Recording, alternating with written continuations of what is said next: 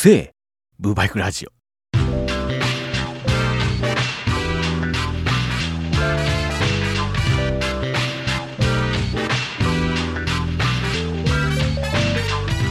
臭いんですよ。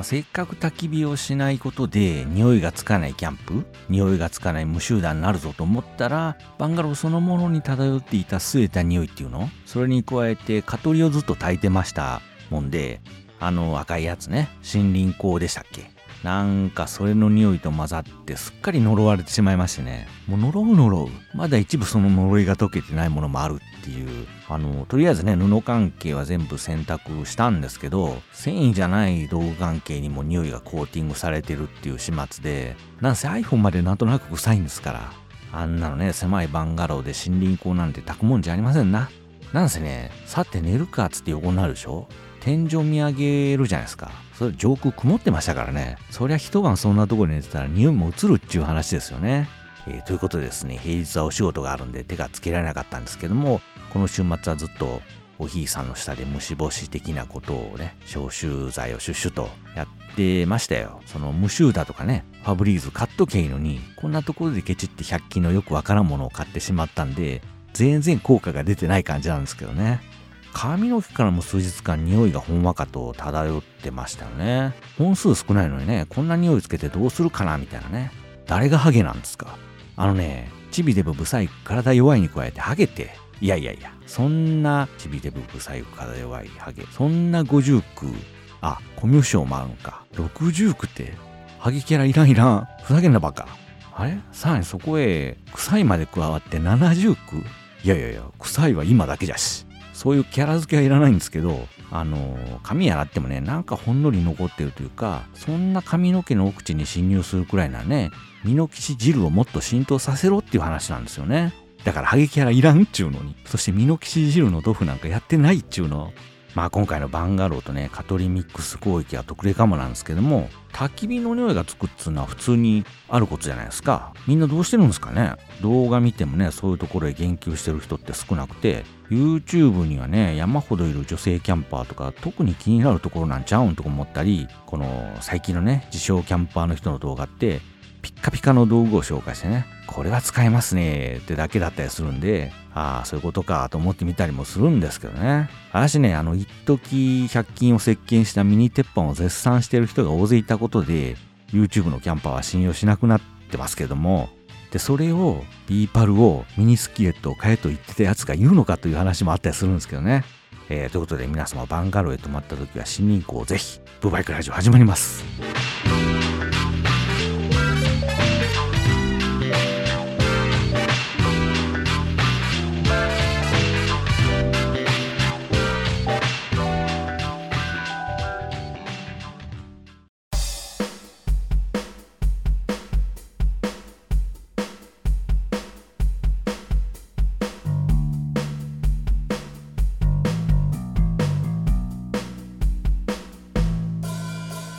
この番組は岡山県在住のハンドルネームサボテンを名乗る男が2013年冬にうっかりオートバイを買ってしまったことから始まる右往左往の日々を脱線しつつ語っている番組です。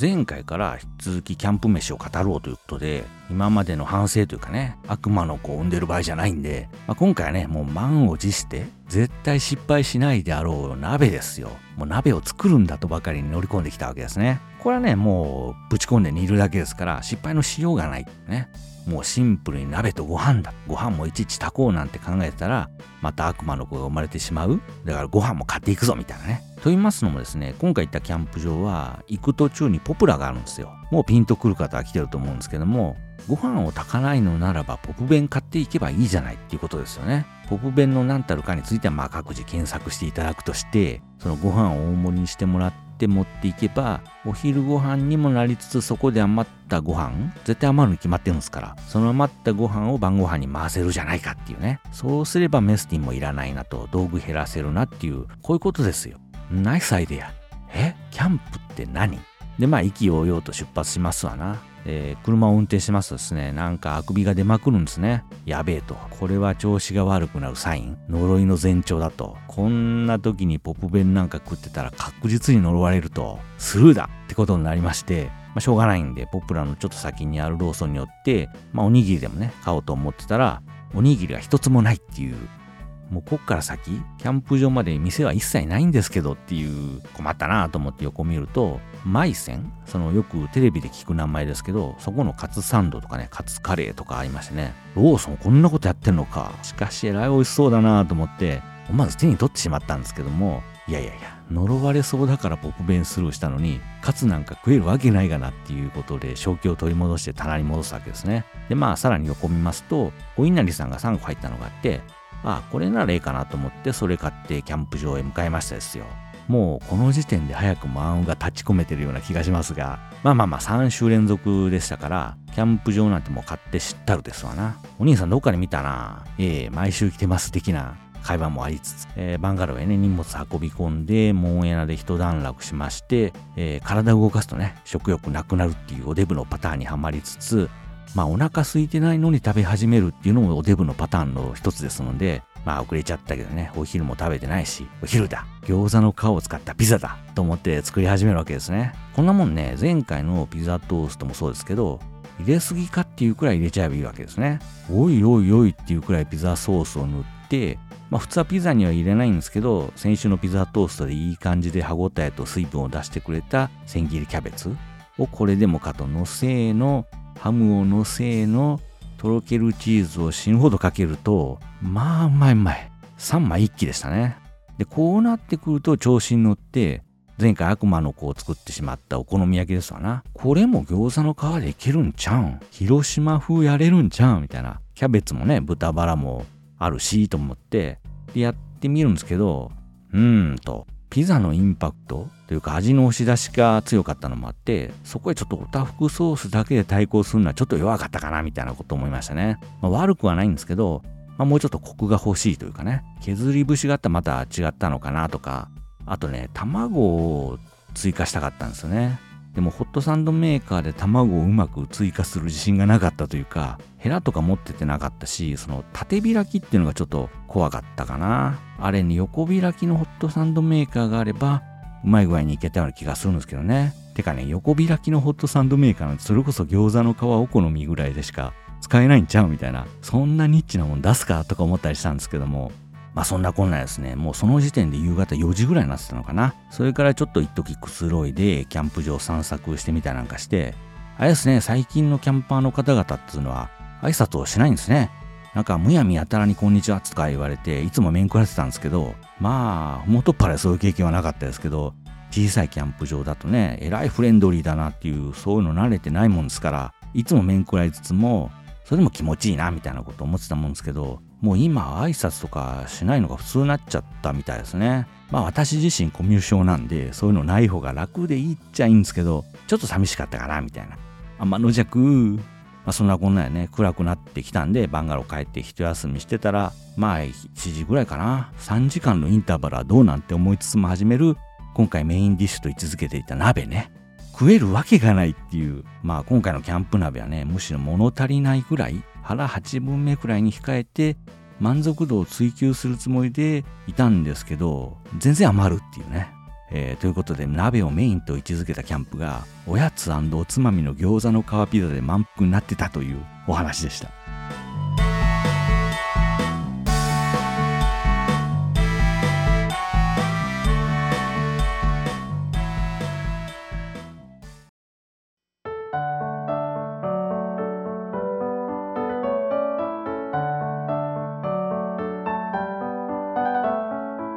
夜にね、まあ、やることもないんで、さらにおつまみでも作るかと思って、もうお腹いっぱいなのに、やることないですから。えー、テレビ千鳥でね、ビールのあてはこれがあればいいみたいなのをゲストが作るみたいなことやってて、納言のみゆきかな紹介してた油揚げをスティック状にしてレンジでチンするっていうのが、そのカリカリっていう音とともにとても美味しそうでね。でもバンガローにレンジなんかないしなと思ってたんですけど、まあ、フライパンでも大丈夫だろうってことで、鍋用に買ってた油揚げをちょっとだけ残しておいて、フライパンでやってみたんですね。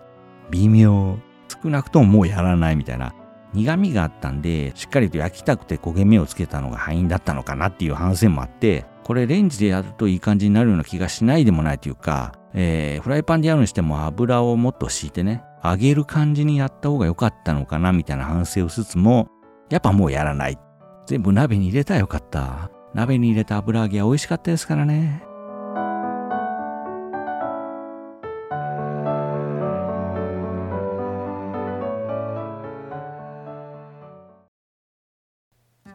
道に迷うばかりじゃなくてトークもさまようブーバイクポッドキャストは毎週どっかの曜日の深夜に配信聞いてみてみー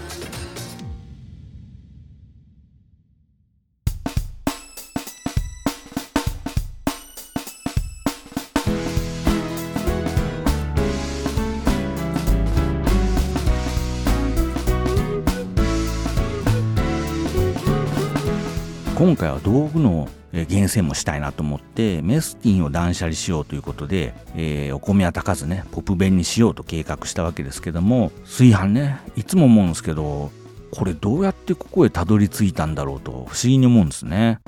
たまたま稲が実ってましたと。まあそれはそんなこともあるでしょうよ。でもあの小さい実を集めてそれを脱穀して、まあ、精米まではいかないまでもですよ。玄米的な状態からでも水入れて弱火で炊くってねそこへ至るまでは試行錯誤あっただろうにしろよくそれをやろうと思ったなと。そうしないとねご飯というものができてないわけで、まあ、主食なんて言うけどそれだけ手間暇かけたものがメインっていうのが不思議だなと思うわけですね。そのまだね小麦粉みたいに粉にして水で固めてまあこの過程もなぞっちゃ謎なんですけど水で固めるまでは100歩譲りましょうや。それを細く切って麺にするってどういうことみたいなあそうです。お米といえばまあもうこっちはあらかた稲刈りも住んでるんですけどまだ稲刈りする前ですよね。田んぼにだいたい1羽だけあれは詐欺なのかな。佇んでますでしょう。なんか国を見つめて黄昏れてるじゃないですかあれ何やってるの餌を探してるとか待ってるとかって言うんですけどそのいくらじっとしてるからってあんな目立つなりをしてねそれも自分から行くんじゃなくて近づいてくるのを待ってるんでしょ？そのよくバッタが大発生してるアフリカじゃないんですから口開けてたら飛び込んでくるわけじゃないんですからそんなピンポイントで虫なりカエルなりが近づいてきます？すっげえ効率悪そうなんですけどまあどこにでもいるっていうことはあれでなんとかなってるんでしょうけど不思議な光景だなといつも思うんですよね。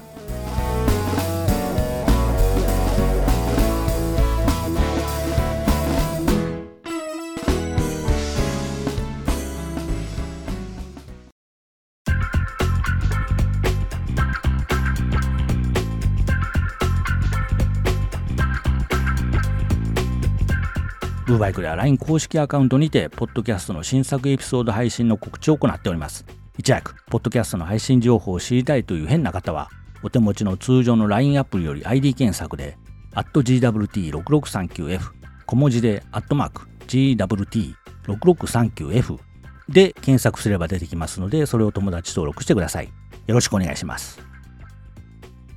少しずつ行動開始しようかなみたいなことを考えておりまして、えー、とりあえず来月11月と来年1月にお出かけ予定なんかを入れてみましたですよ。あの、12月はいいです。家であったかくして寝てます。えー、ということでね、11月は2週目だったかな。13、14には奈良。で、1月の頭には3連休があるんで、8、9、10かな。八王子方面へとお出かけ予定を入れてみてます。は、八王子？まあ、八王子方面はまだ先ですから、まあ、そのうち話すかもしれないですけども、もう宿も取ってね、準備万端なんですけどね。まあまあまあ、とりあえずの奈良ですよね。これはもうずっと温めてることで、緊急事態宣言が一段落したら、まず行ってみようと思っていた場所なんですよね。まあ、奈良っていうかね、天理ですよ。彩花ラーメンですよ。屋台ラーメンですよ。もうね、前にこの屋台のラーメンのお話を聞いてから、ぜひとも行ってみたくてね。きさらしの屋台ならね、その店舗のラーメン店よりも密は避けられるっていうこのご時世にもうってつけというか、なんかどっかのスーパーの駐車場でやってんでしょ？屋台いいっすよね。博多の屋台とか行ってみたいんですよね。あの、宿もね、すでに取ってまして、奈良健康ランドですよ。まあ、厳密にはね、奈良健康ランドに併設されているホテルで、まあ、ちょっとお高めというか、4000、5000円が普通の昨今に、そんな取るの？みたいな感じだったんですけども、そこはね、この2年間、毎日のメールでポイントで貯めた楽天ポイントが火を吹いたわけですね。でもどうせね、奈良健康ランドの方でずっとお風呂に入ったりね、ダラダラしっぱなしなの分かりきってるんで、宿の方なんてね、寝るためだけに移動するようなもんなんですから、もうちょっと安い設定が欲しいよね。あの、健康ランドでうだうだして、夜になったらサイカラーメン行って、また戻ってきてうだうだしてで朝バイキング食って帰る。そんな全く生産性のかけらもなく観光の要素ゼロなこともやってみたいなと。あでも天理教の本部って一般人でも入れるんでしょすんごいでっかいんですってねちょっと行ってみたいかな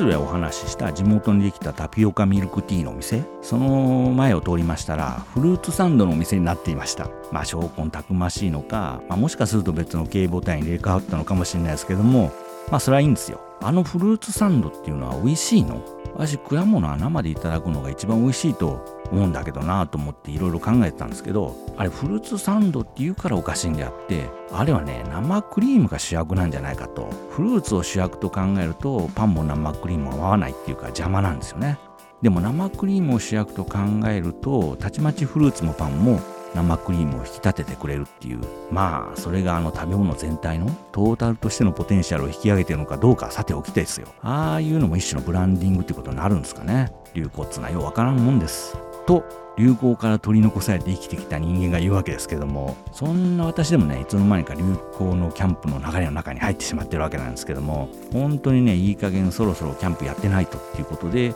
キャンプリーマンスリーと言い続けた10月。また来週も行ってきますよ。来週というかもう今週なのかな。でも取れねえ予約できねえ。あの会社でねチラ見してよしここにしようと思って家帰って予約入れようとしたらもう空きはありませんみたいな。ひえーっていう。そのフリーなところなんてまあよほどの穴場は別なんでしょうけど入れやしないですし